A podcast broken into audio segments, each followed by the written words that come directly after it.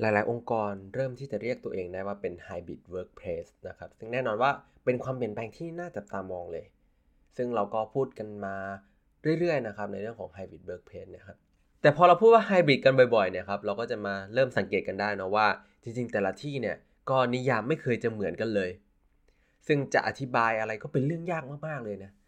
วันนี้เราจะมาดูกันดีกว่าว่า ถ้าเกิดเราจะแบ่งความไฮบริดออกจากกันเนี่ยครับ มันมีกี่ประเภทแล้วเราจะแบ่งกันได้ยังไงบ้าง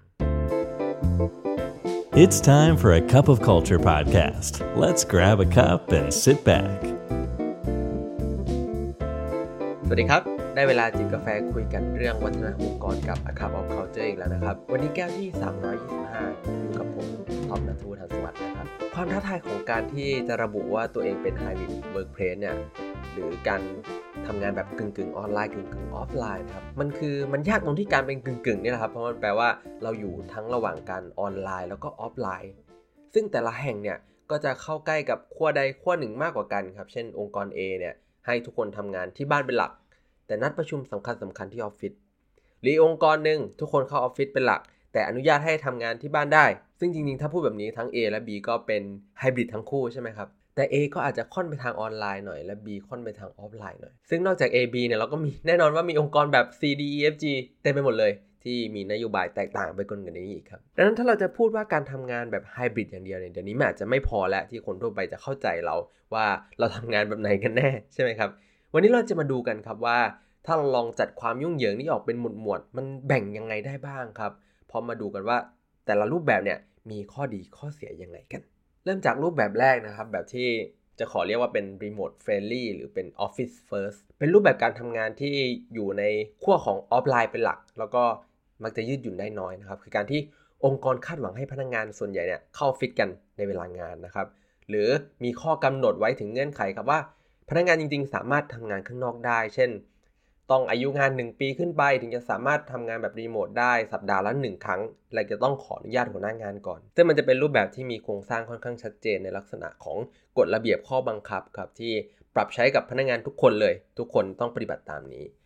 ตัวอย่างขององค์กรที่ทำแบบนี้จริงๆ ก็คือ Apple ครับที่ให้พนักงานทำงานที่ออฟฟิศ3วันต่อสัปดาห์ครับแล้วก็ที่บ้าน 2 วันต่อสัปดาห์ โดยรูปแบบที่เราเรียกว่า remote friendly เนี่ยเรียกได้ว่าเป็นขั้นที่ ขั้นเริ่มต้นขั้นที่ต่ำที่สุดของการที่จะเรียกตัวเองได้ว่าเป็นไฮบริดใช่ไหมครับ หรือมันเกิดจากการที่เป็นการปณีประนอมกันระหว่างสถานการณ์ที่เปลี่ยนไป โดยที่หลักๆองค์กรยังอยากที่จะให้ทำงานในรูปแบบเดิมอยู่ โดยข้อดีของมันคือการอาศัยการปรับตัวน้อยที่สุดครับ เพราะว่ามันไม่ต่างจากเดิมมากนะครับ มันก็เหมือนการขอวันลาใช่ไหมครับ แต่ข้อเสียคือแน่นอนมันเป็นรูปแบบที่พนักงานจะไม่พอใจสักเท่าไหร่นะครับ เพราะว่าจริงๆมันไม่ได้ตอบโจทย์ของพนักงานในยุคนี้ที่ เขาต้องการความยืดหยุ่น ต้องการความคล่องตัวนะครับ การให้ไปแบบนี้ก็เหมือนไม่ให้ แล้วก็เป็นการสื่อถึงช่องว่างระหว่างสิ่งที่ผู้นำองค์กรต้องการ กับสิ่งที่พนักงานคาดหวังด้วย แล้วก็รูปแบบที่ยืดหยุ่นขึ้นมาหน่อยนะครับ แบบที่ 2 เรียกว่าเป็นไฮบริดแบบเฉพาะกลุ่ม หรือ Fix Hybrid ครับ มันคือการไฮบริดแบบแบ่งพนักงานตามแต่ละบริบทหน้าที่ครับ โดยมักจะเป็นการแบ่งโดยหัวหน้างานที่ทีมไม่ได้มีส่วนร่วมในการตัดสินใจสักเท่าไหร่จะออกมาในลักษณะของการที่มีบางทีมที่ทำงานแบบเข้าออฟฟิศเป็นหลัก และบางทีมทำงานนอกสถานที่เป็นหลัก เช่น ทีม HR จะต้องไปตามอยู่ออฟฟิศนะครับ ทีมเซลล์ทำงานออนไลน์ โดยที่องค์กรที่เป็นไฮบริดในรูปแบบนี้ก็จะมี Citigroup ครับเขาแบ่งออกเป็นพนักงาน 3 กลุ่มได้แก่ กลุ่มที่ Resident ที่อยู่ออฟฟิศ Remote ที่อยู่ทางไกล แล้วก็ Hybrid ที่ไปไปมาๆครับ ข้อเสียของโมเดลนี้ที่เห็นได้ชัดเลยนะครับ คือความไม่เท่าเทียมในที่ทำงานเพราะแม้องค์กรมันจะขึ้นชื่อว่าตัวเองเป็นไฮบริดแต่สำหรับพนักงานที่อยู่ในแต่ละกลุ่มเนี่ย มันใช้คำว่าไฮบริดไม่ได้ใช่ไหมครับ โดยเฉพาะกลุ่มที่เรียกว่าเป็น Resident ที่ต้องอยู่เฝ้าออฟฟิศนะครับเขาก็ไม่ถือว่าตัวเองเป็นไฮบริดสักเท่าไหร่เลย แล้วก็ด้วยความที่มันไฮบริดไม่จริงเนี่ยทำให้อิสระและความยืดหยุ่นของพนักงานระหว่างกลุ่มมันค่อนข้างแตกต่างกันมาก กลุ่มหนึ่งอิสระได้เต็มที่เลย แต่ว่าอีกกลุ่มเรียกว่าไม่มีเลยก็ว่าได้ แล้วนอกเหนือปัจจัยนี้ครับการแบ่งในลักษณะนี้มันเป็นเกิดจากการกำหนดของตัวผู้นำอะแล้วหัวหน้างานก็ใช้หลักการคิดโดยอิงจากวิธีการทำงานในอดีตครับ ส่วนหนึ่งมันก็จะปิดโอกาส ให้ไม่มีการสำรวจวิธีการทำงานใหม่ ๆ ที่เป็นไปได้นะครับแล้วเรายึดถือรูปแบบเก่าเป็นหลัก แต่นั่นก็ไม่ได้แปลว่าไฮบริดรูปแบบนี้มันจะไม่ work นะครับ เพราะว่าองค์กรที่ work ก็อย่างเช่น HubSpot ครับที่จริงๆ ก็ใช้วิธีนี้เหมือนกัน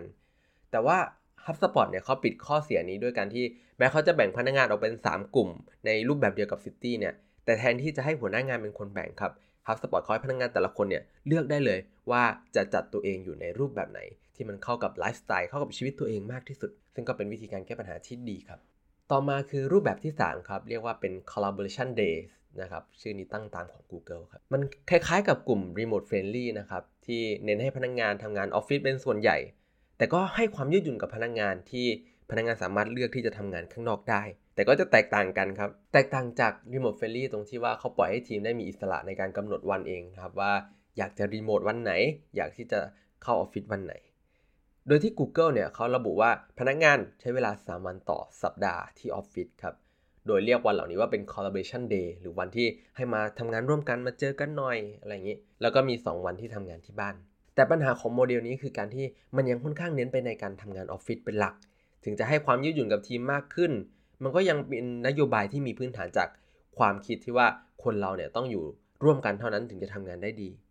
แล้วอีกอย่างข้อเสียนะครับที่สำคัญที่สุดเลยก็คือว่า การทำงานร่วมกันในรูปแบบนี้เนี่ยมันถูกกำหนดโดยตารางเวลามากกว่าความจำเป็นของเนื้องานของโปรเจกต์นะครับ เช่นช่วงบางโปรเจกต์เนี่ยอาจจะต้องเข้าออฟฟิศต้องไปคุยงานกันบ่อยๆนะครับตอนที่โปรเจกต์มันกำลังรันอยู่ แต่บางช่วงมันเงียบเหงามากๆเลย แต่ก็ยังต้องเข้าออฟฟิศ3วันอยู่ดี ทั้งทั้งที่ไม่มีความจำเป็นต้องไปเจอกัน ต่อมาก็เป็นรูปแบบที่ 4 เรียกว่าเป็น flexible hybrid นะครับ หรือ flexible schedule ในโมเดลนี้พนักงานสามารถเลือกได้ตั้งแต่เวลางาน จนไปถึงสถานที่ทำงาน แล้วก็ให้อิสระกับทีมในการกำหนดรูปแบบการทำงานให้เหมาะกับสิ่งที่ต้องทำแบบเต็มที่ เรียกว่าอิสระแล้วก็ flexible มากๆนะครับ แน่นอนว่าอันนี้ก็มีข้อเสียเหมือนกัน โดยที่ข้อเสียใหญ่ ๆ ของโมเดลนี้คือมันเป็นอะไรที่คาดเดาได้ยากมากครับ โดยเฉพาะถ้าเราเป็น manager หรือเป็นผู้นำองค์กรเนี่ยเราต้องปวดหัวมากๆกับการที่เราจะประมาณงบยังไงครับว่าไอ้พวกพื้นที่ใช้สอย การเตรียมฟ a ซิลิตี้ต่างๆ เนี่ยโอ้โห มันจะกำหนดไม่ได้มันจะคาดเดาไม่ได้เลย ข้อเสียอื่นๆ ก็ทำให้เกิด proximity bias ได้ด้วยนะครับ คือพนักงานที่บ้านใกล้กันเนี่ยก็จะทำงานด้วยกันบ่อยกว่า มากกว่าที่พวกเขาจะอิงจากความจะเป็นในด้านของบทบาทหน้าที่ในการทำงาน แล้วตัวอย่างที่องค์กรทำงานแบบนี้นะครับก็คือ Twitter ครับที่ให้พนักงานเลือกได้ตามสบายเลยว่า จะเข้าออฟฟิศหรือจะทำที่ไหนก็ได้ตามที่จำเป็น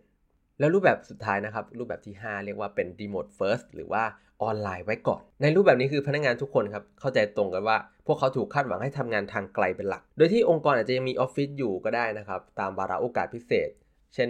เอาไว้จัด town hall หรือจัดแบบประชุม sprint นะครับแต่นอกจากนั้นเนี่ยพนักงานรวมถึงตัวผู้นำองค์กรเอง ก็ควรที่จะทำงานจากที่อื่นเป็นหลัก ซึ่งรูปแบบนี้แม้ว่ามันจะค่อนข้างยืดหยุ่นนะครับ แต่ก็ยังไม่ยืดหยุ่นเท่า flexible hybrid เพราะว่าการเข้าออฟฟิศเป็นส่วนใหญ่ มันไม่ใช่ตัวเลือกแหละ เราไม่สามารถเลือกที่จะเข้าออฟฟิศได้จริงๆจังๆซึ่งมันก็อาจจะไม่เข้ากับพนักงานบางกลุ่มนะครับที่ต้องการที่จะเข้าออฟฟิศบ่อยๆ ซึ่งจริงๆเป็นข้อเสียที่ค่อนข้างหนักนะครับ โดยเฉพาะกับกลุ่มพนักงานที่อาจจะไม่ได้มีพื้นที่มีอุปกรณ์มี facility พร้อมให้ทำงานที่บ้านได้อย่างเต็มประสิทธิภาพ ซึ่งองค์กรที่ใช้วิธีนี้ก็คือ Dropbox นะครับ คือให้ทำงานที่บ้านเป็นหลัก แล้วก็มีพื้นที่ที่พวกเขาเรียกว่าเป็นสตูดิโอเอาไว้เป็น team building space ให้พนักงานเข้ามาใช้สอยกันได้ ซึ่งทั้งหมดก็คือ 5 รูปแบบใหญ่ ๆ ของการทำงานแบบไฮบริดนะครับ ที่ออกมาเป็นประเภทประเภทแล้ว แล้วถ้าถามว่าแบบไหนดีที่สุดครับ แน่นอนว่าคำตอบมันก็ขึ้นอยู่กับองค์กรเราครับพอถ้าสังเกตนะครับ 5 แบบที่เราพูดกันมาเนี่ยมันมีข้อดีข้อเสียแตกต่างกันเยอะมาก แล้วก็ข้อเสียบางรูปแบบอาจจะเป็นสิ่งที่ไม่สามารถยอมรับได้เลยสำหรับองค์กรเรา แล้วข้อเสียบางอย่างอาจจะเป็นอะไรที่จริง ๆ ไม่เสียหายเลย ซึ่งสุดท้ายแล้วเนี่ยแต่ละองค์กรสามารถที่จะพิจารณาถึงข้อดีข้อเสียของแต่ละรูปแบบ แล้วก็ออกแบบให้ตอบโจทย์กับตัวเองที่สุด แล้วก็มีรูปแบบของตัวเองขึ้นมา เช่นถ้ารูปแบบ flexible hybrid เนี่ยมันเป็นตัวเลือกที่ดีครับถ้าองค์กรต้องการจะตอบโจทย์ของความคาดหวังของพนักงานที่ อยากให้เขาออกแบบชีวิตการทำงานของตัวให้มันลงตัวกับชีวิตได้นะครับ หรือแบบ remote first นะครับอาจจะเหมาะกับองค์กรที่ต้องการความ lean ครับลดคอลดค่าใช้จ่ายที่ไม่จำเป็นไป แต่องค์กรที่ต้องเข้าออฟฟิศนะครับด้วยเหตุผลเช่น เรื่องของความปลอดภัย cyber security เรื่องของการมีอยู่ของเครื่องมือเครื่องจักรเนี่ยรูปแบบที่ 1 และ 2 อาจจะเป็นรูปแบบที่เลี่ยงไม่ได้ แต่ก็ต้องหาทางให้ความยืดหยุ่นกับพนักงานด้วยวิธีอื่นเป็นต้นนะครับ แล้วเราก็หวังว่าทั้ง 5 รูปแบบที่ว่ามานะครับจะช่วยให้ท่านออกแบบ วัฒนธรรมองค์กร แล้วก็ลักษณะการทำงานในแบบที่เหมาะกับองค์กรของท่านที่สุดได้ ไม่มากก็น้อยนะครับ และสุดท้ายนี้ก็อย่าลืมนะครับว่าไม่ว่าตั้งใจหรือไม่ก็ตาม วัฒนธรรมองค์กรก็จะเกิดขึ้นอยู่ดีครับทำไมเราไม่มาตั้งใจสร้างวัฒนธรรมองค์กรในแบบที่เราอยากให้เป็นกันล่ะครับสำหรับวันนี้กาแฟหมดแก้วแล้วนะครับ แล้วเราพบกันใหม่ในครั้งหน้า สวัสดีครับ And that's today's Cup of Culture. See you again next time.